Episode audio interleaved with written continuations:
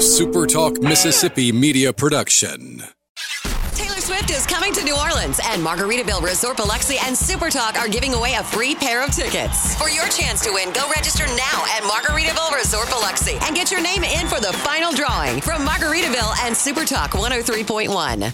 Howdy, howdy, it's Rhino here, and I wanted to say thank you for listening to Middays with Gerard Gibert here on Super Talk, Mississippi.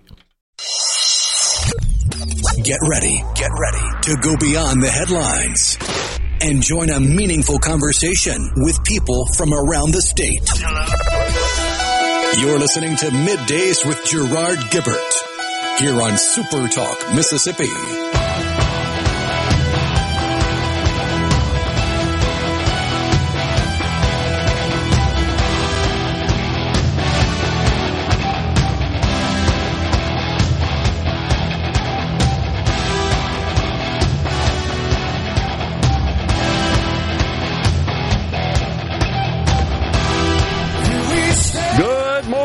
Everyone, and welcome to Midday Super Talk, Mississippi. I'm your host, Gerard Gibert, along with Rhino in the Element Wealth studio, guiding you through the middle of your day with facts, fodder, and fine music as we kick off a brand new week here, Rhino. Howdy, howdy.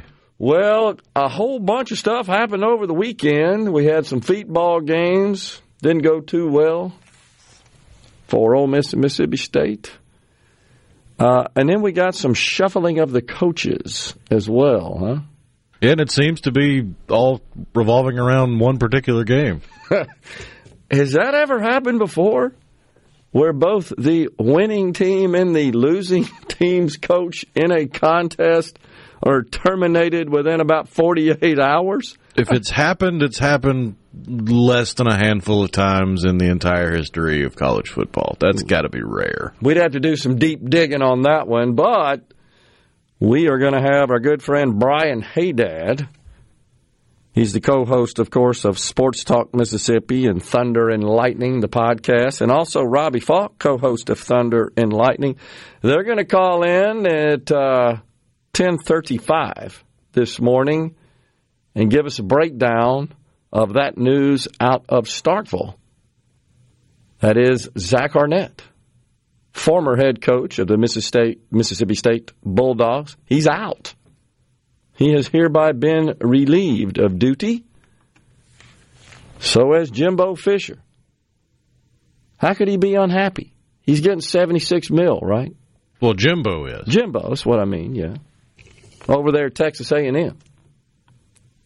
You knew that was a bad hire to start with, though. It just didn't look like the right thing to do. Well, it wouldn't have been a bad hire if it didn't have a 70, 80 million dollar buyout. That's true. Well, Because I mean, he he's right. He's, I think he's still behind Sumlin as far as record, but they didn't lose their shirt having to pay off Sumlin to not coach. true. Very true. In some other news, politically speaking, it's Senator Tim Scott. He has announced he is no longer a candidate for President of the United States. He just said it's not the right time. Uh, so what is that? Who does that leave besides Trump, who's still just dominating in the polls? We got Ramaswamy, Yeah, you got Nikki Vivek, Haley? Nikki Haley, Chris Christie, Ron DeSantis. and Booch DeSantis. so that's the problem. Trump's nicknames this go round have failed. They've fizzled. Ron DeSanctimonious just doesn't roll off the tongue. No, it doesn't. I would offer Boots.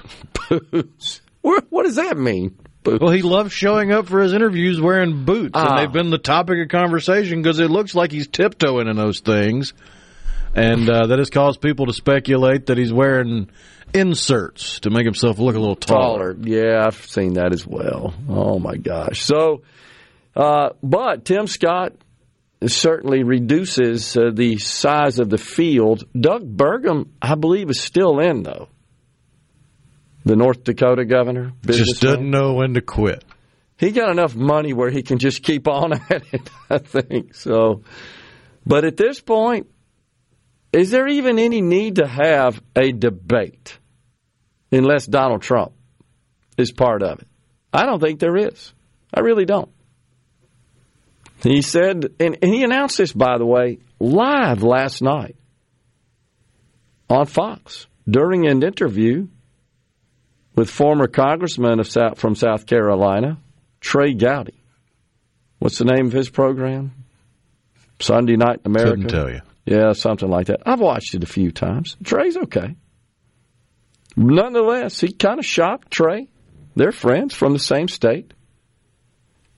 Well, yeah, I mean, think about it. You're you're a host of a program. If we had a presidential candidate on, you would be expecting to ask them questions about their candidacy and what they would do if they win. Yep. Not breaking news. I'm out. exactly. The Scott campaign has announced they're all in on Iowa in an effort to gain on his primary rivals by targeting the first nominating contest on the GOP calendar. So that's kind of interesting. That's but the super PAC um, its ass. This is last month, I should say. It's when Scott said, "I'm all in," and then all of a sudden, I'm not. I'm out. He kind of kept this decision rather close to the vest. You know, I just saw him at this uh, event up in Oxford a couple of weeks ago. It was fantastic. I thought he did an excellent job in, in a one on one setting on the stage there in the pavilion. He was present with Professor Stephen Skultety.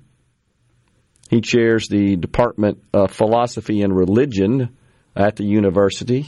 He's also the director of the new Declaration of Independence Center for the Study of American Freedom, and that's why Senator Scott was on hand to kick that off, to sort of inaugurate that.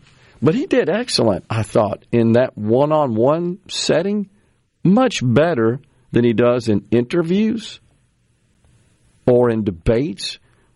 Because it just seems like in these debates, all of these candidates have been coached by their handlers and have been provided these little so-called catchy one-liner zingers. Got to get my zinger in. and they're looking for the right time to insert that, and it doesn't seem right, in my view. Feels very shoehorned. That, exactly. Good way to describe it. So he's out. The field is shrunk. And we'll see where it goes from here. Meanwhile, Donald Trump's dealing with all kinds of legal matters that's just consuming him. Also, you know, Saturday was Veterans Day. I hope you thanked those who wore the nation's uniform. We certainly enjoyed our remote broadcast on Thursday from two Mississippi museums. That was in honor of Veterans Day. And then Friday at the Mississippi Armed Forces Museum. Always a pleasure being at the museum there. What a fabulous asset that is, as are the two Muse- Mississippi museums in central Mississippi. But Donald Trump, he said on Veterans Day, he posted on his social media platform, Truth Social, he pledged to, quote, root out the communist, Marxist, racist, and radical left thugs. That's what he said on Veterans Day. And uh, Republican National Committee Chairwoman Ronna McDaniel sort of dodged questions about the former president's post. Interesting. I'm Just getting more and more anything. behind Vivek's idea that she got to go. Yeah, I'm I'm of the same view at this point. I think Two election cycles, lots of losers, intransigence on a outreach program for young voters. She has not a clue how to win. totally agree, and that's what her job is. Her job's to win, and they did not do well in Virginia, and then they lost in uh, the ballot measures in um, Ohio, the one in particular that now enshrines the right to an abortion up to the point of fetal viability, which is thought to be 22 to 24 weeks, in the state constitution. Now I've had I've read some sort of post mortem reports on that rhino, and the pro choice people are outspending the pro life people significantly in that particular referendum 20 to 1 outspending. And the fact is, that accounts for a lot when folks go to pull the lever at the ballot box. They're very crafty at the message. And the pro life people aren't spending that kind of money to counter. And that's been the case in other referendums in the nation, all of which have gone in favor of the pro choice movement, not the pro life movement. I think Nikki Haley had the most sensible approach on that. She just said, look, the reality is anything you think about getting done at the federal level requires 60 votes in the Senate in terms of abortion. It just ain't going to happen. I, I agree. I mean, the numbers just don't stack up in favor of that. The other thing that's uh, on the minds here, up there in the Capitol in Washington, is that once again we are running out of money. we don't got enough money to go through the weekend. It all comes crashing down on Friday unless the uh, government sees to some legislation that would provide some dollars to keep everything going. So this is a huge test for newly minted Speaker of the House, Mike Johnson. We got that. We got Brian Haydad coming up at 10:35. Joel and Natasha to talk about Israel at 11:05. Now back to middays with Gerard here on Super Talk Mississippi.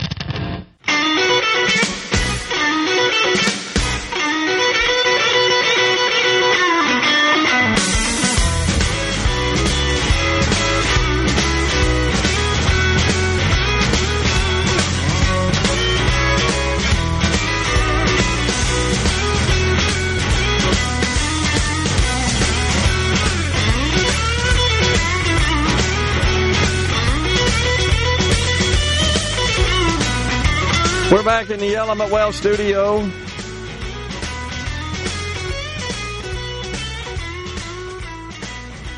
Moody's cut its outlook for the U.S. economy and downgraded the U.S. economic outlook from negative, uh, t- pardon me, to negative from stable. Moody's, of course, the credit rating agency. I was a little surprised at that. I mean, I I, get what they're trying to say here, but the reality is the federal government has never missed a payment, not going to, and that's really what's important with respect to credit and rating credit. Can you pay back what you borrowed?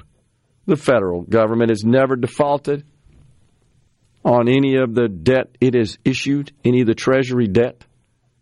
So why are we even doing this? But that has it's um, affected the markets a bit this morning. The Dow has been back and forth across that unchanged line. The old kangaroo hopping about, presently down a mere three points. Crude oil has fallen below 80 bucks. Demand has fallen, supply has increased. Uh, the Dow now back on the unchanged line and now in the positive territory. The Nasdaq's down 25 points. S&P uh, as well as just sitting around the unchanged line. The Treasury went to sell a bunch of debt last week at their auction. It's what they got to do to raise money to operate the government. And they struggled getting um, the price they were looking for because the demand wasn't there. And when that happens, they have to lower the price of those bonds, which increases the yield. Those two figures work in a counteractive fashion. Price of the bond goes up, yield goes down. Price of the bond goes down, the yield goes up. So when the demand is not there, to, as part of the auction process, the government has to reduce the price of the bonds, thus boosting the yield. And that's what happens. And typically, when you see that, that's bad for equities in the stock market. Just means investors are fearing inflation and therefore they're not willing to commit their money away in buying these bonds unless they get a pretty good discount to account for potential inflation. I've seen these analysts. I pay a lot of attention to that, and there there's just no consensus on where the market's going, what the Fed's going to do. Of course, this is what makes the buyers and sellers. I did hear one analyst this morning suggests that they see Microsoft, you ready for this? Going to 300 bucks a share within the next 18 months. On the back of what? Well, I'll, I'll tell you why. Uh, pardon me, 500 bucks a share. It's currently trading for 367. 500 bucks, 500 bucks. Um, so their theory is that they're just getting started in this artificial intelligence game and that they intend to embed artificial intelligence into what is the cash cow for the company, and that's their cloud based applications services, where we all just send them money every month for the privilege of using their software. Those that do. And it's a gigantic base of users worldwide.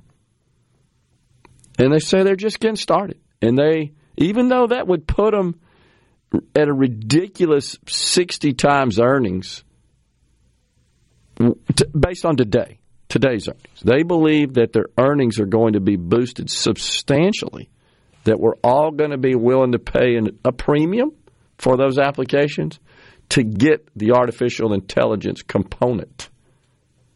So using their cloud services to host artificial intelligence, not utilizing No. artificial intelligence in their cloud services. No, actually, the, the latter. Artificial intelligence embedded into the common office applications of off, office applications, the suite, Microsoft Word, Excel, PowerPoint, Visio, etc. Yeah, that's what they're saying. Is that, and I have seen that you know announcements from the company about how they're going to incorporate in the applications. I don't have all the understanding of what that might look like and what value they that may provide, but that is the expectation.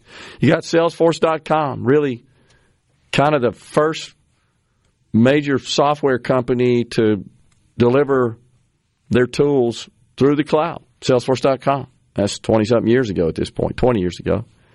Big time effort. And um, to include artificial intelligence in their in their suites, in their uh, in their product suite, which which is really based on the Salesforce CRM and then everything that bolts on to that. So that's part of their plans. All these companies are doing it. It's it's what's energizing the market. There's lots of lots of hope, shall we say? Lots of uh, positive expectation. Well, they've gained ground in the search engine market share from Google with their product Bing. Because it's utilizing AI in Right. a way that Google has been gamed. Like when you type in something into Google, nine times out of ten, you're going to get a sponsored result at the top of the page, and that sponsored result has been catered using a variety of different methods to you. Yeah.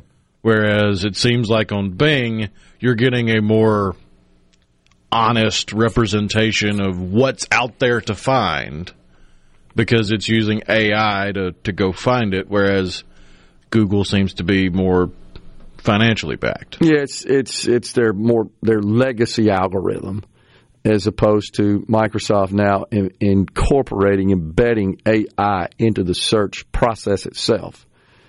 Uh, it's a little bit. I mean, it's But they're still nowhere near as, as many users as Google. right. Chrome, the big the big product there. Absolutely, they still don't have that. And of course, how do they make money on that? Advertising.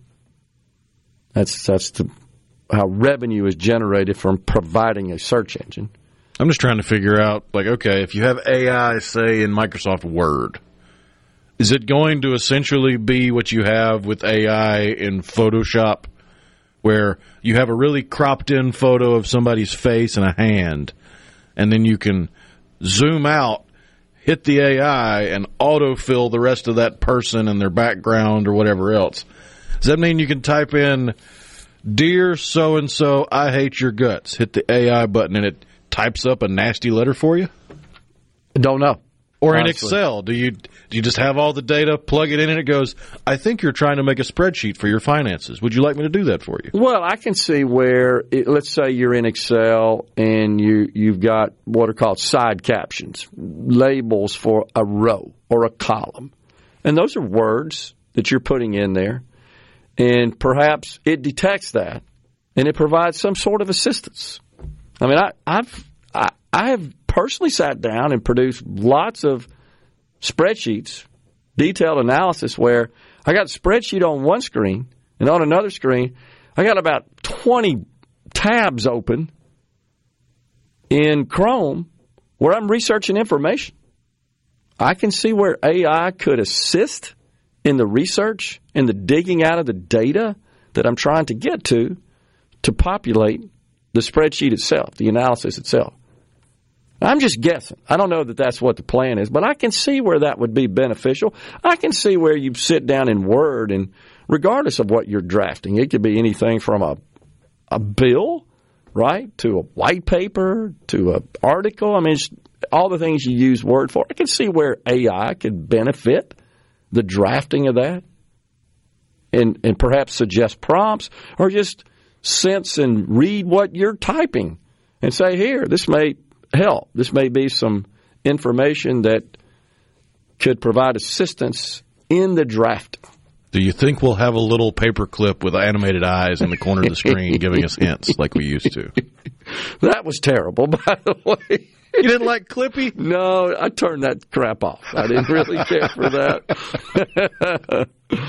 uh, so I don't know what all they have planned, obviously, but there's no doubt that there's a play there that artificial intelligence could be of benefit. I can certainly see that, even in office automation applications. Company ServiceNow, we, we started um, providing solutions around that before I sold my company. ServiceNow uh, indicates that they've embedded artificial intelligence into their tool suite. Salesforce.com, big time CRM product, widely used in a variety of industries. Of course, they already have it and they're uh, creating more, developing more. This is just all part of their plans. All, I mean, even basic just accounting applications as well, including AI in their tools, in their platform. We are stepping aside for a break right now. When we come back, it's Brian Haydad and Robbie Falk. We're going to talk about former coach Zach Arnett. You're listening to Middays with Gerard. Gerard Gibert. Here on Super Talk, Mississippi.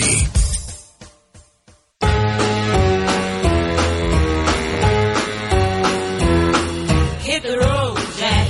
Don't you come back no more, no more, no more, no more. Hit the road, Jack. And don't you come back no more. What you say? Oh, my God.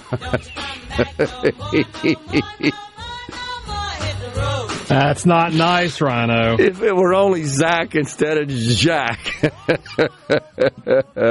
Uh, we nice. welcome to middays now our good friend Brian Haydad, a co-host of Sports Talk Mississippi, and also the wildly successful Thunder and Lightning podcast.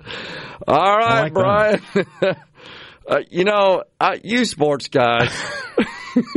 I know. I saw your I saw your post on X. That always offends Rhino. He still calls it Twitter. It's Twitter. It's Twitter, Gerard. We're not going there. Okay. Uh, sources have informed. oh, That's God. what it is. I love that. Sources. Okay. Yeah. Uh, so did you see this coming? I guess that's first question. Did you see it coming now? Yeah, I did. Um, you know, we started talking about it honestly after the Arizona game, and we were just like, "This is this doesn't look right." And then they played LSU when they were so bad against LSU, and then you know, two weeks later, you watch Ole Miss going up and down the field on LSU, and State couldn't move the ball at all, and you're like, "This is this is not making any sense. How how bad this team is." and it just kept getting worse week to week. And I honestly thought that yesterday might have been the day, uh, but they decided to give it 24 hours. Uh, but yeah, it, I felt like after the game Saturday, State couldn't go any further with, with Zach Arnett, and, and a change was going to have to be made. Gotcha. Um, well, it. Do you think the timing it coming here with two games remaining? Is there some express purpose for that? Is it a recruiting issue? Is it because you need to go ahead and get out there with with Jimbo Fisher being terminated at uh, Texas A&M? Uh, of course, now they're scrambling for a coach. Is it just to get your name in the hat and start searching? I think, you know, from a search perspective, I'm sure that there's been some feelers thrown out over the last couple of weeks, but I think it's more about just making a statement to the fan base that what happened Saturday can't continue to happen. Okay. Um, you've got two games coming up against your in-state rivals. You're playing Southern Mississippi this week and then Ole Miss. You can't take the risk of those kind of performances being duplicated. And it was, it was just clear from watching Zach Arnett that, I mean, he was just not himself. He was just not doing things the way he would want to do them. And for whatever reason that is, this team was just not responding to him. So they, they're, you know, you got to try something to have a little bit of a spark because you can't be embarrassed like that in these next two games. Yeah. Do you think, Brian, there's just some coaches that are just better suited to be coordinators, assistants, and maybe not head coaches? I do think that for sure, but I don't know that that's the case here with Arnett. I just think Arnett wasn't ready at this time. Okay. I think Arnett will will get back into the coaching game. My guess is he'll be a hot name for a lot of defensive coordinator jobs this year. I mean, right off the top of your head, you know that USC and LSU are going to be looking for new defensive coordinators. Yeah. He he interviewed down at LSU just a couple of years ago with Ed Orgeron. Yep. Um, so he'll get back in the game, and then from there, you know, in four or five years, maybe he's ready to, to take on a smaller job, a group of five job and sort of pick it up. I mean, people got to remember with Arnett, he's only 36. Yeah. And his whole life is still in front of him. He's still got plenty of years left in the coaching game. Um, but this was this opportunity. You know, I, I, commend Zach Arnett at the time for taking the job, keeping the program together at a, at a moment of, of, of, real tragedy. But it's obvious as we've gone through this year is that the job was just a little bit bigger than he was ready to handle at this point. Have you heard any feedback from the players? Uh, have not. I mean, I, I saw a tweet that says they found out in a team meeting earlier uh, this morning. Um, but a number of them found out on Twitter because the, the news broke so early, and mm-hmm. you hate that, but it just kind of is what it is when the news gets out there that quickly. Um, we're supposed to talk uh, in about uh, a little bit over an hour to Zac Selmon and then the interim head coach Greg Knox, his second stint as interim head coach here in yep. Starkville. Um, and then you know practices tonight. I don't know if they've changed the availability, if they're going to let players speak after that practice or not. Uh, but it will definitely be interesting to hear what they have to say. All right, who's uh, who's on the list as prospective candidates to take over? You know, the thing about those lists is the first draft is usually not got the guy on there. Yeah. Uh, you know, if you go back through state, Mullen wasn't on the first list, Moorhead wasn't, Leach wasn't. The first list is going to have names like Jon Sumrall, who was at Ole Miss prior to taking over at Troy, and he's he's been doing a really good job there. I'm sure Jamey Chadwell's name will be on that list. Uh, Lance Leipold, Jeff Traylor, you know, basically all of your your young up and coming. Although uh, Leipold's not very young, but guys who are at jobs that are you would say less than or equal to Mississippi State. Um, you know, with Zac Selmon, this is his first big hire as an athletic director, and he's a young guy who you know wants to have a long career doing this, so he knows you know the the the, stakes of, of this hire not only for Mississippi State but for his future. So he's going to. I'm interested to see if he goes sort of similar to where Mississippi State with, went with him, and that they went kind of off the radar, young guy who was ready to take that next step. That's the way I would go. I would go. I would have two.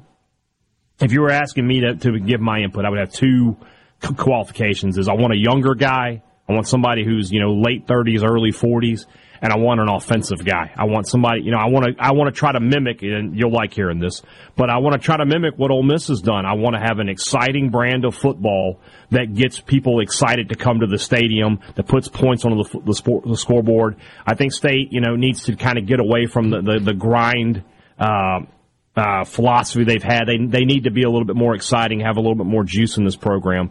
So that that's what I that, that's where I would look if I'm Zac Selmon. That being said, I'm sure State will go the exact opposite of what I just suggested. Do you believe former head coach Dan Mullen is in the mix? I don't I don't think he's going to be a, a real candidate for a couple of reasons. One. I think there may still be some some lingering resentment from the from his departure back in 2017. But more importantly, this is a man who, who I think Florida is paying him close to 20 million dollars in buyout, and now he's working for ESPN. He's home on the weekends. He gets to see his kids more. I don't know that he wants to get back into the grind. And this is a guy who, you know, when he was here was not known as a great recruiter. He was a great developer and a great play caller, but he did not like to get out there and do the recruiting. And now with the portal and with NIL, I, don't know that Dan Mullen wants to get back involved in that. So I will be surprised if Mullen is a, a legitimate candidate at any point. Hmm. You know, that's a good point, and you wonder, Brian, the way the portal and NIL uh, have have changed just the the entire gambit of recruiting. If if coaches, when they're thinking about going somewhere, uh, really do a deep dive into uh, the finances behind those mm-hmm. efforts. I you mean, have to. You have to. You right? have to. I mean, well, I mean, you think about it, you're a businessman. If you were going to acquire a company or if you were going to go work at a company, you would do that due diligence. You sure. would look at their finances and say, are they are they really poised to, to, to move into the future? And if they aren't, you would say no. And and the same thing is now true with coaches. They're gonna they're gonna ask questions in the interview like, what does your NIL you know war chest look like? What does your collective look like? How does your university embrace NIL? And if the answers aren't satisfactory, you're not going to get you're not going to take that job. The good news for Mississippi State, we had Charlie Winfield on with us a couple weeks ago when we were in Starkville, is that NIL is, is in a good spot at Mississippi State. You know, they're, they're in a place where they can be active in the portal, they can be active in recruiting with the right head coach. Yeah, I mean, it's just turned the whole deal upside down, has it not? In, in it to, to, a great oh, yeah. extent, if you think about uh, recruiting pre NIL, pre portal, you know, you were truly trying to sell the program, uh, the mm-hmm. culture, the opportunity, uh, the a winning legacy, the future, other players coming, all that sort of stuff. I'm not sure that really fits into the the equation anymore. Is it's kind of overshadowed by the financial aspect. I guess it's fair to say that especially you know with high school kids yeah there is still some of that especially yeah. you know your high school quarterbacks yeah. who want to tell you hey you're the future and but these transfer portal kids yeah that, that, their their main interest is their NIL deal and winning yeah. They, they, want to be on a program that's going to be successful, and they want to be on a program that gives them the opportunity to have that payday. And yeah. I don't, I, you know, we live in a world, Gerard, where a coach got fired yesterday who never won a championship ever in his career at that tech, at that university, Texas A&M. And he's going to pocket seventy six million dollars. Man. And you know, well, well, this is this is a political show. We'll tie it into that. Nobody goes to Congress and says we got to get these coaches uh, packages down. We can't we can't have coaches making this kind of money. It's just about you can't have the athletes making this kind of money. Yeah. And that's that's kind of where it is right now. So good news for State is with Arnett, his buyout is not prohibitive. And if he takes another job, that cuts into what state has to pay as well. So they probably are going to end up get off the hook here for less than three million dollars, as opposed to seventy-six 76. for uh, for, for Jimbo. What you've seen? Uh, you've seen the post floating around. I'm sure Rhino has too. When I grow up, I want to be a fired college football. A fired football coach. It's the best job in America. They're making more money than any of us. Oh my gosh! Well. Brian, I know you'll be keeping up with it, and so will uh, we. And I'm sure there'll be some breaking news soon, and you'll come back on and talk to us about it. Appreciate it, buddy. Good to see you today. Absolutely, Gerard. Anytime. We're coming right back, folks, in the Element Wealth studio. It's midday. Stay with us.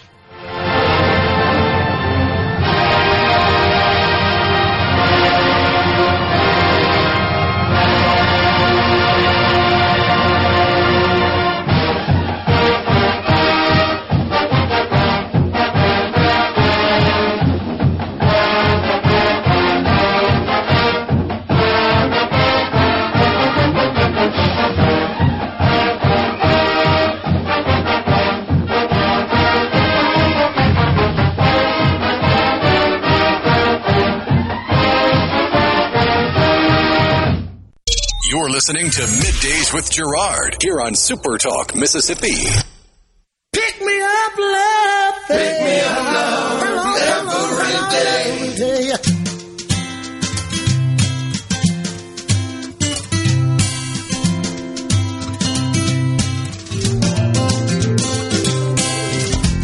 Pick me up.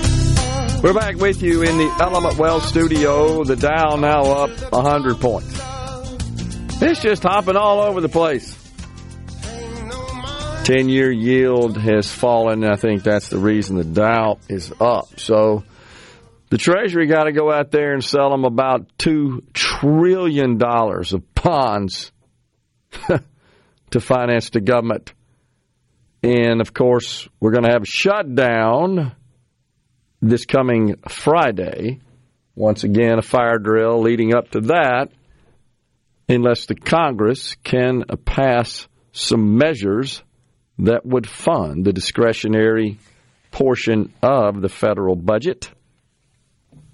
And under regular order, that would consist of passing 12 separate bills. That is what was at the heart, honestly, of Matt Gaetz calling for the ouster of Kevin McCarthy, the prior Speaker of the House. Wanted to see regular order as opposed to the old continuing resolution, which just simply says, folks, just keep spending at the exact same levels we're at under the last appropriation. That's why it's called continuing resolution. Nothing changes. And now we're facing a situation where it is highly unlikely that we'll get these 12 bills passed between now and Friday. Thus, we're going to see continuing resolutions. Now, the Speaker, Mike Johnson, has proposed what he calls laddered continuing resolutions. And that's just really two different continuing resolutions to fund the various aspects of discretionary funding portion of government. One of those would run out on January the 19th, the other February the 2nd. And it's thought that that would give the House sufficient time to put together 12 separate spending bills that could get through the House and the Senate and then to the president's desk for enactment. Really not sure what's going to happen in the Senate at this point if this is the approach employed as Speaker Johnson has indicated. He rolled this out on Saturday, this two step government funding approach, stopgap bills as they're called. And this is just in an effort to avert a shutdown. So the honeymoon, as they say, Rhino is over. He's having to deal with these rather thorny issues right off the bat. You knew it. We said it here on the program that don't expect any major change here, folks. Well, here we are. Same old thing again. And that's largely because we just have divided government. We have a divided conference, let's be honest, in the House. Little consensus in the House on funding among Republicans. That makes it even more difficult to get something done here meaningful. But that's where we are, and we'll be watching that because we're inside five days of averting a shutdown. By the way, the Microsoft AI bolt on, it's called Copilot. I couldn't think of it in the last uh, segment when we were discussing that before we had Brian on. 30 bucks a month. That was revealed this past summer. 30 bucks a month to add Copilot to your Office application suite. Honestly, if you don't pay, you get Clippy. Clippy. uh, hardly hardly a substitute for full-blown AI. So the the uh, what got us talking about this is I saw I mean, this is a, re- a reliable, highly regarded investment analyst who predicts Microsoft, presently trading at 367 bucks a share, will ascend to $500 a share within 18 months. That's a big old premium. A whole lot of money. Yeah. So, what's that? 40% roughly? Think so. 40%? increase? I guess if you got money and you believe that's going to happen, you can make yourself a quick 140 bucks over 18 months, 140 bucks a share. So it just As say- of July 24th this year, they're just shy of seven and a half billion shares outstanding. big old float. It's widely held. Uh, As to be expected. I just thought that was interesting when I when I heard that, and the host said, "Wait, wait, wait! Can you repeat that, please?" He wanted to make sure he heard it right, and I think just got it on the record as well. That's a big old premium. I mean, is artificial intelligence the the uh, the second internet boom for the stock market similar to that? Because that made a whole bunch of people a whole lot of money. It lost a whole bunch of people that hung out on that sort of stuff and made the wrong calls, didn't get out at the appropriate time. I honestly think so. I do think it is that transformational. I, it's exciting in my view. But it's time for a break here on middays. Top of the hour means Fox News Super Talk News up next. And then Joel and Natasha will join us. They're the hosts of America's Roundtable Radio. Stay with us. And now, and now, the talk that keeps Mississippi talking. That's what I like to listen to. You're listening to Middays with Gerard Gibert. Here on Super Talk, Mississippi.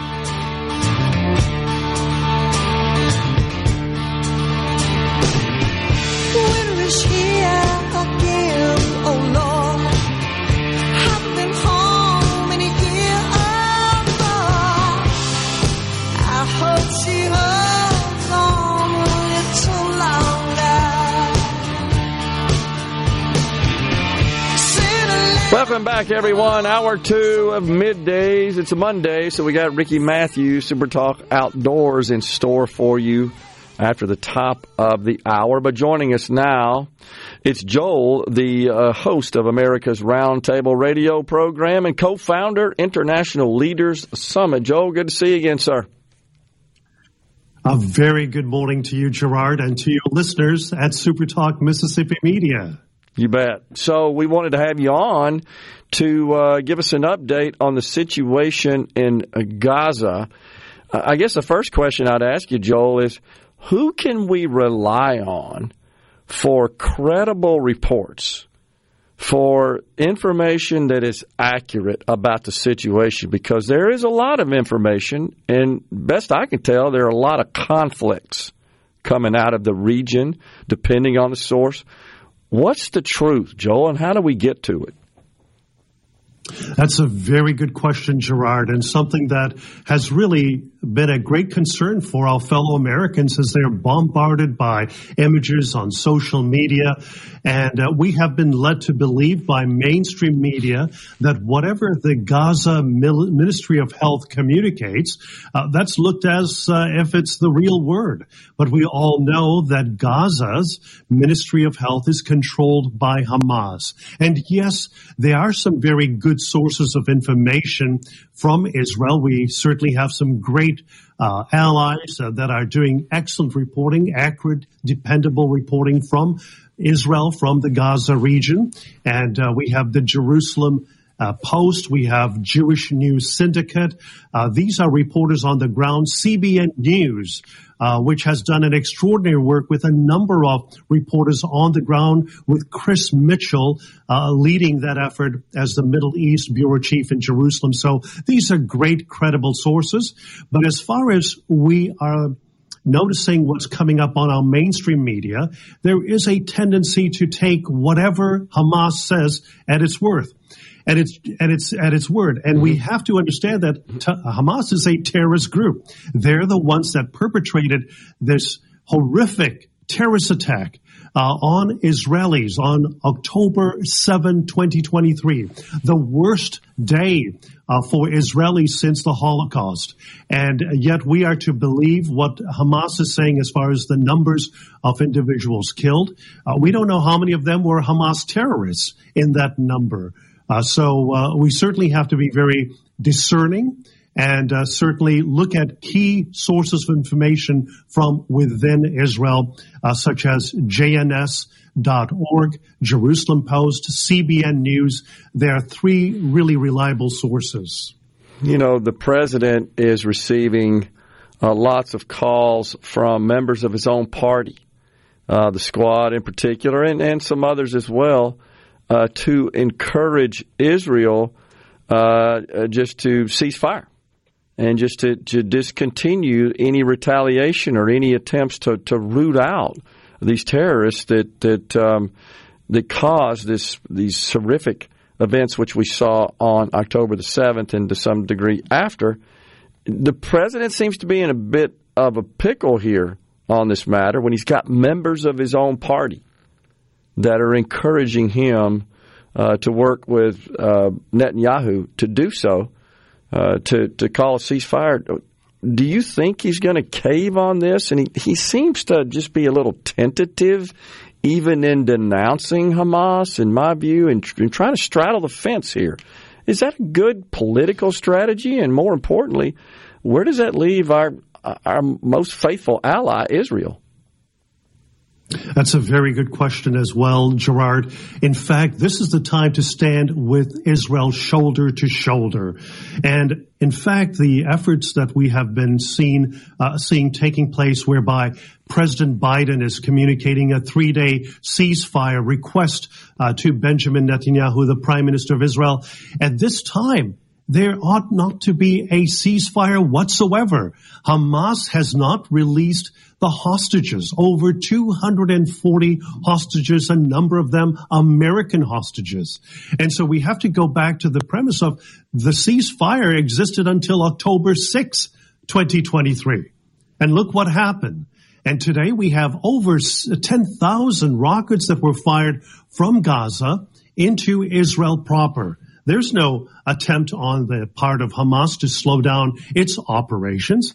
So I think what we're seeing right now is that Hamas is using its pro, uh, its allies and the media uh, to really push this narrative that they need a ceasefire for humanitarian purposes or whatever. But the ceasefire will be used by Hamas uh, for their purposes to yeah. rearm its terrorists, and that we cannot certainly uh, accept. Uh, Israel uh, its work to root out Hamas. This ground incursion is so important, and they are working to rescue the hostages as well. I mean, it seems to me like Israel's been somewhat patient, uh, given the horrors that were inflicted on their civilian population civilians, not going after the IDF, the Israeli military, but on civilians. And here we are a month later, and, and they've engaged somewhat, but I think out of an abundance of caution and in an attempt uh, at all cost to avoid inflicting civilian casualties, I think they've been really rather mild in their response. In fact, Israel's uh, response has been very measured, as you uh, have rightfully mentioned. In fact, as we remember right during the early days, there were targeted strikes targeting Hamas terrorist networks. Then Israel communicated through leaflets, through phone messages, uh, through all forms of communication, including social media, to encourage the Gazans to go south.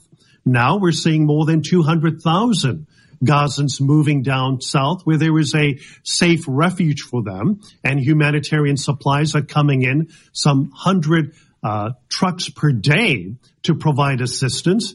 Uh, but the question should be asked uh, in that response is that you know, the Israelis have done more than anyone else would have.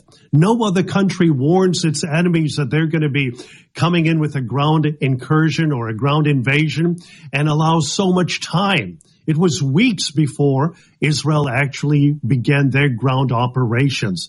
So they are a rule of law nation. Israel is a rule of law na- nation, and they are working uh, steadfastly to make sure that they uh, respect uh, the the uh, international law. Uh, the wars uh, that the war that is being engaged right now, and f- saving lives Instead, what we see Hamas doing is using Gazans as human shields, using hospitals, schools, mosques. That's where they have their uh, um, areas of operation. In fact, their military uh, terrorist organization is found underneath some of these hospitals. Yeah. Uh, so we're facing a very vicious terrorist network backed by Iran. And Iran is the source of all evil uh, that is permeating through this region right now. We should also point out that there have been multiple incidents involving U.S. military personnel as well as U.S. military installations and assets. And this country really hasn't done a great deal in the form of re- retaliation. Is this a sign of weakness on the part of our president? In fact, over the past month, Gerard, 50 strikes targeted U.S. military installations in Iraq as well as in Syria. And let us not forget that our, even our Navy fleet uh, was attacked by the Houthis in Yemen. And indeed, our response has not been something that has deterred Iran. In fact, they're more emboldened. Yeah. Uh, over the past year, we noticed that there were a great number of attacks, but it was underreported. So rather than pinprick, pinprick strikes, they ought to be more targeted strikes that send Iran a strong message that America is not going to tolerate them trying to increase or actually enlarge this this uh, conflict and expand it. And they, Iran, are using Hezbollah up in the north. They're using Hamas in Gaza. They're using the Houthis. And the main culprit is Iran, and we are not addressing it. We do need strong leadership in the White House, and Congress also has a responsibility to address these issues too. Yeah. It has to be done urgently before this escalates into a much wider Middle Eastern conflict, drawing in all the wrong actors such as China and Russia. Yeah, just seems we got to go, Joel. But it just seems to me like that maybe the best strategy would be for the president to, to draw the so-called red line and, and then um, act on uh, any any breach, any incursion of that red line as a deterrent. But I, I haven't seen anything come out of uh, the White House at this point uh, in that regard. Joel, always appreciate you coming on and, and sharing your wisdom on these matters and your insight. And I'm sure we'll be talking soon. Thanks a lot. Thank you, Gerard. Folks, we're coming right back. We're in the Element Wealth studio.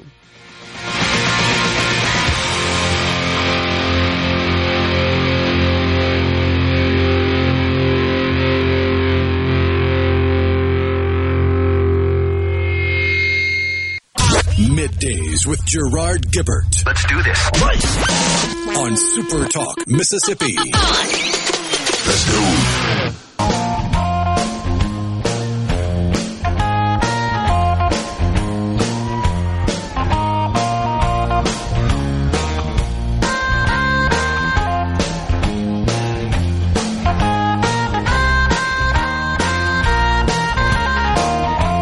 We are back.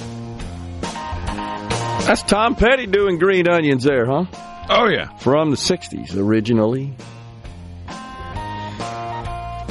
So just checking the president's Twitter account.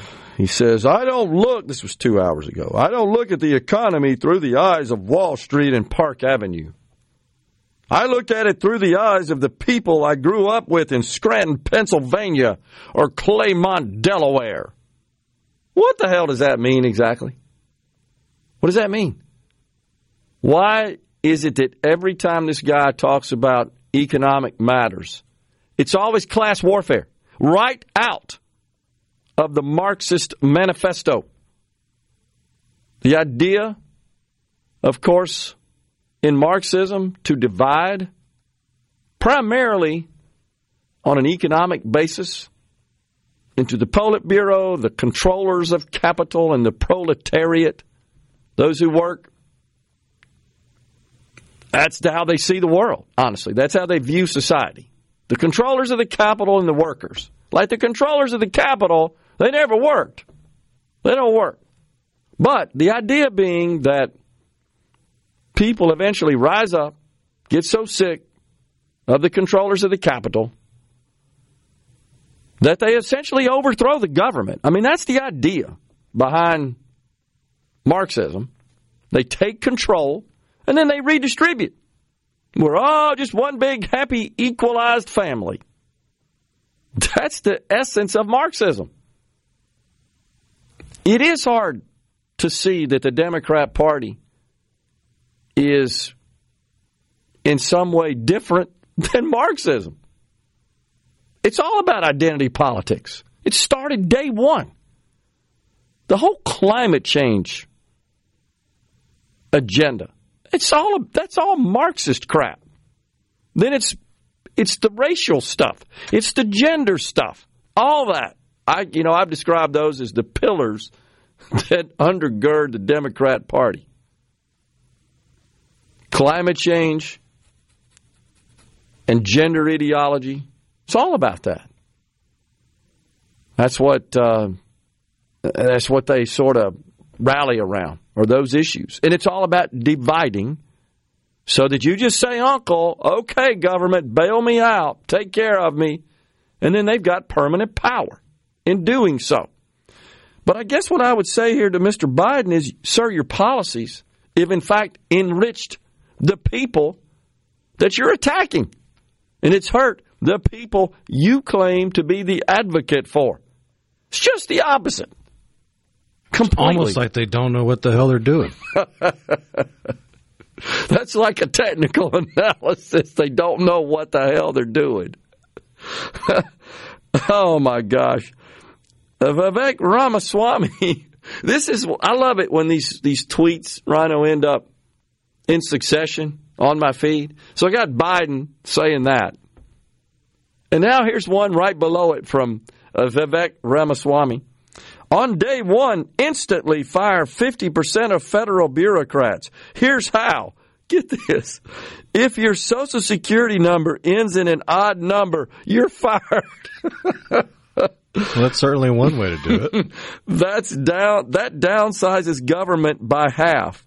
Absolutely nothing will break as a result. It doesn't Besides the housing market of D.C. That's true. It doesn't violate civil service rules because mass layoffs are exempt. Someone's done a little research on that, have they not? And then in all caps, he completes this post, this tweet with shut it down. There you go. Let half of them go. So, a little nuance though. I don't think he's talking about the military, but I could be wrong. We just going to fire half of those in our armed sort, uh, forces? I mean, generally, when you use the word bureaucrat, you're talking about an office job. Okay, so let's let's. So take if it is the military, it would be the Pentagon. some in the Pentagon. I'm quite Which there's sure. a need for reform in the Pentagon to begin with because they can't pass an audit. No doubt. They keep losing money and they don't know where it went. And the left hand doesn't talk to the right hand because of security clearance. And you wind up paying the big shots like Boeing twice or three times for the same friggin' research. No, no doubt. Uh, and and so I I disagree with many Republicans, lawmakers, that the U.S. military and the Department of Defense are sacred cows and untouchable. I disagree with that, and I really wish that Trump, instead of really promoting the idea and, and, and then following through on the idea of increasing funding for the military, which he did by about $175 billion. He said, you recall, over and over on the campaign, talking about in 16 that Barack Obama had decimated the military and it was in sad shape. And there are numerous accounts of old, aged, dysfunctional assets, no doubt. It seems like the only thing Obama liked in the military was the drone program. Yeah, that's right. And I, and I think that's a worthy investment, honestly. We're, we're seeing that provide value even today in conflicts. But does that mean that there aren't plenty of opportunities to root out enormous waste and fraud and inefficiencies and abuse? No, it doesn't. It means those got to be on the table. And I wish Trump would have insisted on that before just signing off on, hey, let's just give them another $175 billion. I, I disagreed with that, that approach. So, all right, so then we're talking about the half of federal em- employees in the agency complex, which is amounts to 15% of total spending. So let's just, and that, by the way, is not just all payroll costs. Significant a portion of it is, but you could certainly cut that, and and that would accrue some savings, no doubt about it. And I totally agree with Mr. Ramaswamy that I guarantee you we got lots of jobs which are unnecessary, not really producing value. I know that comes as a shock. And I also believe that the folks that call the shots in these agencies, I, I think that's where we need some sort of term limits. They're the ones that wield more damage on the economy and society than perhaps anything coming out of Congress. They, they, they have seemingly unchecked power. When it gets checked, in fairness, the Supreme Court has reined them in. We've seen a, a, a couple of situations with that. Student loans was an example of that. Student loan forgiveness. Affirmative action was an example. And um, energy policy. Lots of crazy energy policy. What is some of the crazy stuff, Rhino? Like, you know, a, a puddle in your yard is uh, under the purview of the EPA and nutty crap like that. Totally agree that there needs to be reform there. And, and Trump did. In fairness to him, he pointed that out over and over and over again. That's the that's the so-called swamp. That's the deep state. They have more power, and more control, and affect our lives more than the people we elect. That's wrong. That is not the way it's supposed to work. But it's it's true to a great extent. Uh, so I, I I agree somewhat with Mr. Ramaswamy. I think that every dang job needs to be validated as necessary. Completely agree with that. Joe Biden, he is completely out in left field as he always is. You probably saw him, folks, this weekend. Once again, it's almost the uh, second verse of the same song, a repeating verse, a refrain. He didn't know what to do at the ceremonies honoring America's veterans, where a wreath was on a pedestal at the uh, at the event and he didn't know exactly what an easel is really what it was hanging on. He didn't know what to do. You saw him; he got confused, walking away. Where do I go? And all that. It that gets old after a while. It's not funny anymore. It's not. It's never honestly been funny. It's embarrassing, and it's scary that this is a guy that has the nuclear football. But it happens every time. Maybe they ought to rehearse that a little bit before he goes up there. Think they ever talk about it, or does he just You not remember it anyways. Well, does he not think that? Does he just think that's okay? It's okay if somebody has to do. I'm the president. It's okay for me to turn around and ask four different people which way I'm supposed to go and still go the wrong way. That's just, you know, I, it, it's old. It gets old after a while. It, is it a function of him being old and seems like it, and and having some mental acuity challenges? It does seem like it. Especially when you go back and watch videos from 10, 15, 20, 30, 40 years ago. Yeah. He was a lot more there. No, no doubt. With a lot The more elevator went a lot farther up. a lot more energy, a lot more enthusiasm, no doubt about it. Yep. Ohio players with fire. Yeah, that's a good one there from the old disco era. We are stepping aside for a break on middays. Half an hour left in the program. Super Talk Outdoors with Ricky Matthews coming your way today at 12.05. Please stay with us. We'll be right back. You're gonna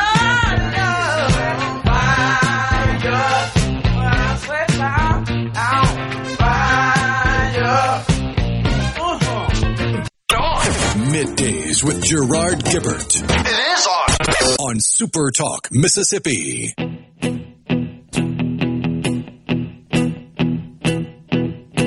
When I wake up, well, I know I'm gonna be, I'm gonna be the man who wakes up next to you. When I go out, yeah, I know I'm gonna be, I'm gonna be the man who goes along with you. If I get drunk, well, I know I'm gonna be, I'm gonna be the man who gets drunk next to you. And if I haver, Welcome back, everyone. Middays. I'm gonna be the man who's havering to you. The rest of the week is fairly uh, busy, as they all are. I'll be off tomorrow. I am pleased to be speaking over at Mississippi College. Looking forward to that. Uh, that is for the entrepreneurship. Let me make sure I tell you exactly what that organization is called. I want to get that right. the uh, entrepreneurial finance class on entrepreneurial finance. So, looking forward to that. A dozen or so in that class. My good friend Lee Miller is involved. He, of course, with the Miller Transporters family, very successful business that uh, was headquartered out in Clinton, not far from Mississippi College. Long time ago, when I was a baby consultant at Arthur Andersen, we implemented uh, some systems for them. That's back in the early 80s, believe it or not. I was involved for a brief period on that project. Great family. And let's see, Hal Miller, he's been on the uh, program before, I believe. Is um, is that right? I think Sounds so. familiar, yeah. Yeah, um, head of the Mississippi Truckers Association, as I recall. So looking forward to that tomorrow, and then Wednesday at uh, Ace Bolt and Screw, brand new location up in Greenwood. Thursday down at the Trade Mart for the is it the Trade Mart or Convention Center? End it for good. They've been on the program before as well. Christina Dent, Brett Montague will be down there. Uh, and then back in the Element Wealth studio on Friday. Next week, it's hard to believe, it's Thanksgiving. Where did the time go?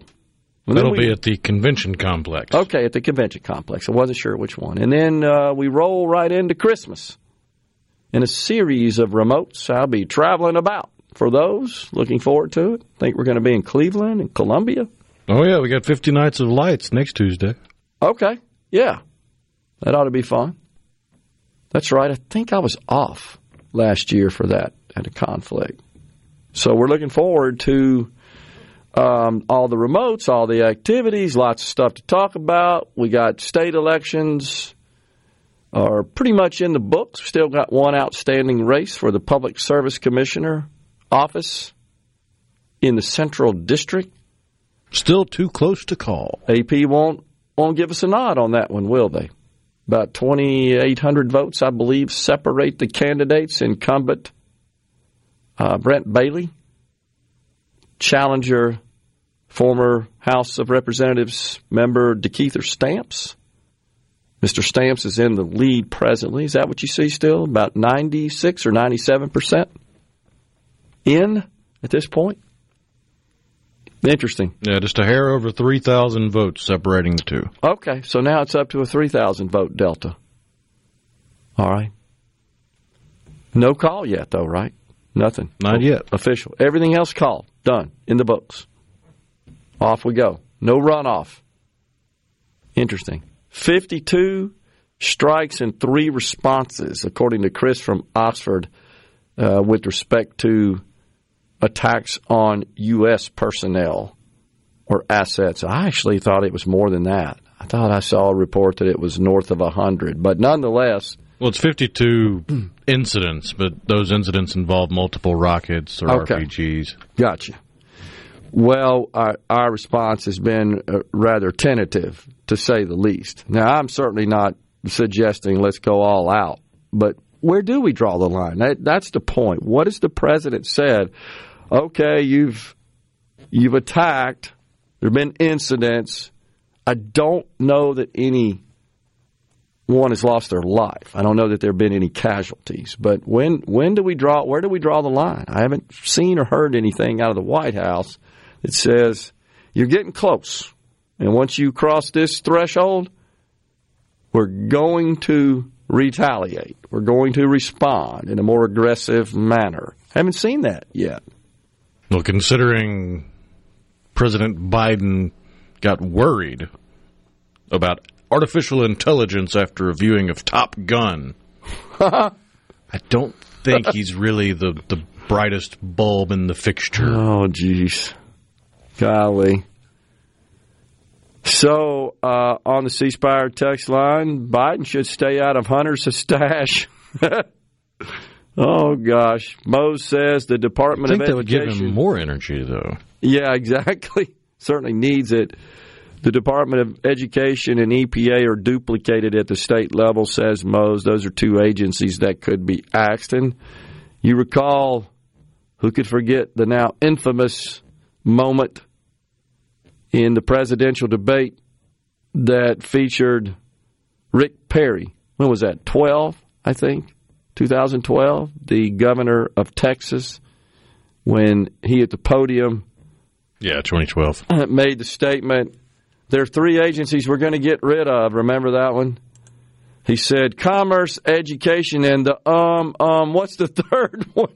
And he couldn't remember it. But it was commerce, ed- education, and and EPA. That's what he wanted to get rid of. That was during a, a 2011 presidential debate leading up to the 2012 election. Uh, By the way, Mose, that would amount to certainly not chicken scratch, about 135 or so billion dollars. The savings if we just completely gutted those agencies, just did away with them totally. Department of Education and the EPA. That's what it, it would say. Plausible suggestion, though, no doubt. Chris says, no, Gerard, if they get close, we'll just draw another line in the sand. Now, if you cross this one, we're going to do this. But now, if you cross this one, we're, yeah, I hear you, Chris. It, and I think that's happened before, has it not? I seem to recall that Barack Obama employed that same sort of strategy, that same sort of response. The red line in Syria. Yeah, but it it kept getting moved. I agree. Thompson Greenwood wants a shutdown. He says that uh, essentially the let's see the Re- the Republicans in the House ought to stand firm, and if the Democrats don't concede, they just ought to shut the thing down. And my belief is that that would only hurt Republicans. I, I'm thinking about what's necessary to really affect meaningful spending reform. And the only way that's going to happen is if, hopefully, this would happen. Republicans have control of both houses and the White House. Anything short of that, you're not getting any meaningful reform.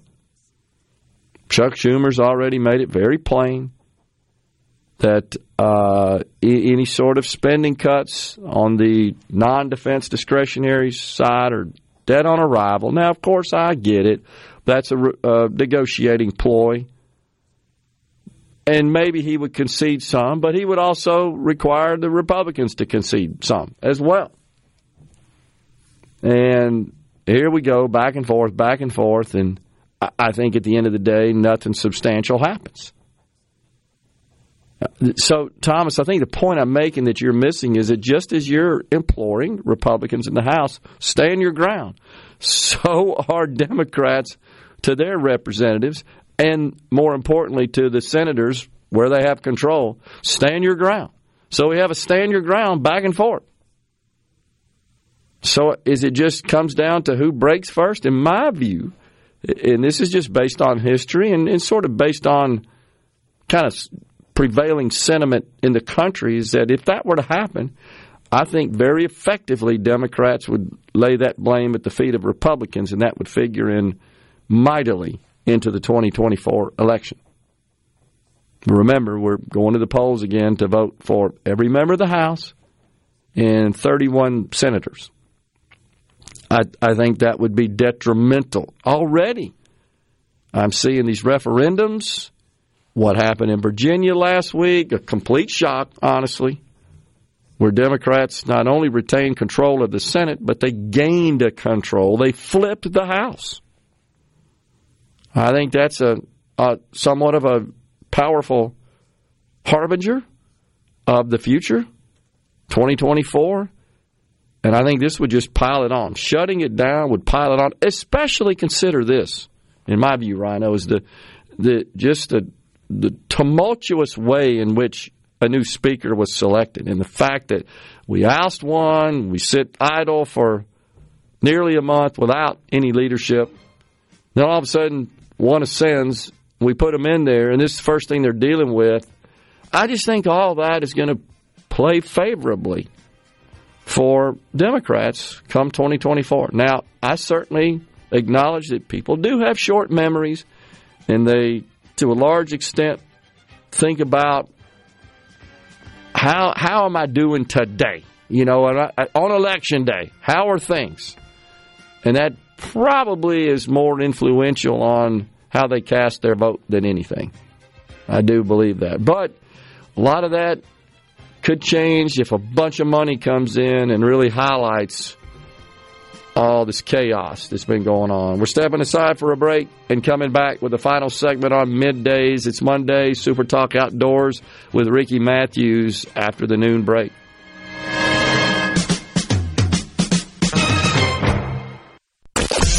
Are we going to do this? Middays with Gerard Gibert. On Super Talk, Mississippi.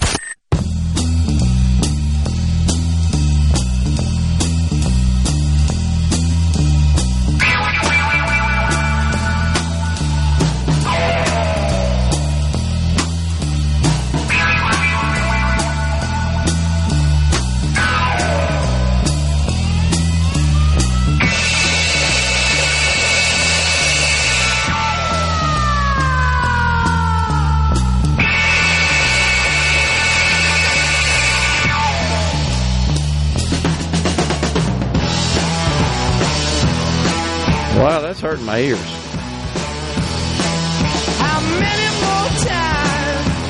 We just learned that Maryanne Trump Barry, that's former President Donald Trump's sister, just passed away at the age of 86. That a report from the New York City Police Department. Also, uh, on this immigration front, Chicago, there are reports that migrants who entered the country from uh, South America, Venezuela to be exact, they're headed back. Said there's nothing for us here. You know what else is going on? It's starting to get cold in Chicago. It gets cold in a hurry. I mean, like their September's like kind of our December, January. It gets chilly up there. And So- it being the windy city, the wind chill is brutal. It is that totally brutal. I I know I've told the story before, but was was at uh, school up in St. Charles, Illinois, for three weeks, and on the weekend, uh, a couple of the weekends, uh, those the other students in the class, we headed over to Chicago just to enjoy the nightlife, and man, there was a front moving through, and it was just big chunks of ice coming from the sky and was downtown near the lake, Michigan Avenue, the Miracle Mile, beautiful. And it was like going parallel to the ground, that ice, just pelting you um, with the wind blowing off the lake there. A northerly wind, of course. And it, it got me so much, I didn't have sufficient clothing. It got me on the eyes, and it literally froze my eyelids to my eyebrows. I couldn't blink. And I had to go stand in front of one of those space heaters. All the buildings, the shops, the stores, at least back then, this is a long time ago, a lot of them had like little foyer sort of entryways, and they had the big fan forced heat space heaters, which was really to try to keep the cold air from coming inside, you know. And I stood in front of one of those things to try to thaw my eyes out so I could blink again. I think it's Katt Williams that has the joke about going to Chicago and it disrespecting his jacket. That that's the kind of place you need to buy your jacket there that you're going to wear. That's a good point. It's brutal down there along that lake. It's beautiful. Now I don't know what it's like now with all the the craziness that's been going on with the migrants and crime and everything else, but man, that was just one of the most fabulous, unique environments in an American city. I I I know it's declined and I hate it and it's just because poor leadership or lack thereof. But I, at one time, same thing in San Francisco. You've seen that. Of course, they're cleaning it up, right? Oh yeah, they, they cleaned it up because the communists are coming. They got Got to impress their bosses. they got Goofy, uh, their bosses. Goofy Gavin Newsom actually admitted, well, yeah, it's, they cleaned it up because of us. You saw that. He didn't know what to say. Which means every single elected official in that godforsaken dump of a city should be dumped on their hind ends next election because this proves they had the wherewithal to get it done. They didn't care that they were taking your tax dollars and just flushing it. No, no, no. Very true. Uh, Rhett Ridgeland says, if it's too loud, you're too old. Actually, it, it wasn't the volume that was kind of hurting my ears. It was that kind of shrill sound. That's like a Led Zeppelin tune or something, isn't it? Oh, yeah. You just played? That's the last track from their debut self-titled album, Led Zeppelin. Okay. 1969. That's incredible. Yeah, before they really hit their height of popularity when they had the big songs. Incredible. Uh, let's see. Oh, but it will get the gears moving on your show if it's discussed as a possibility. Just saying, this is somebody talking about bringing back Dan Mullen as the head coach of Mississippi State University. I just don't think it's going to happen. That's just my opinion. I could be wrong. I don't know. I don't see it. I mean, he'd be taking a pay cut to do it. Yeah, it's got a pretty good gig. So he'd be taking a pay cut, which means his motivation might be a little suspect, and he's not a very good recruiter at all in a world in a day and age where recruiting is king. And he's admitted that's that's not a part of the job that he enjoys. Some some coaches are really good coaching the game and motivating players. I just think there's too many marks against him for it to be the, the smart move. I mean, it's it's a different environment than it was di- then with the portal and NIL, as uh, Brian Haydad, I think, accurately pointed out. So we'll see where all that goes. It's always drama out there in college football land, but the stakes are so high now with the pay. Why don't we ever hear anything out of the left on that? Like they go after the CEOs. You know, they're the bane of society. Well, they they try, but that's usually professors on college campuses, and they get told to shut up because it's the money maker. That's right. We're out of here today. I'm back with you on a Wednesday from Greenwood. Until then, stay safe and God bless everyone. A SuperTalk Mississippi media production.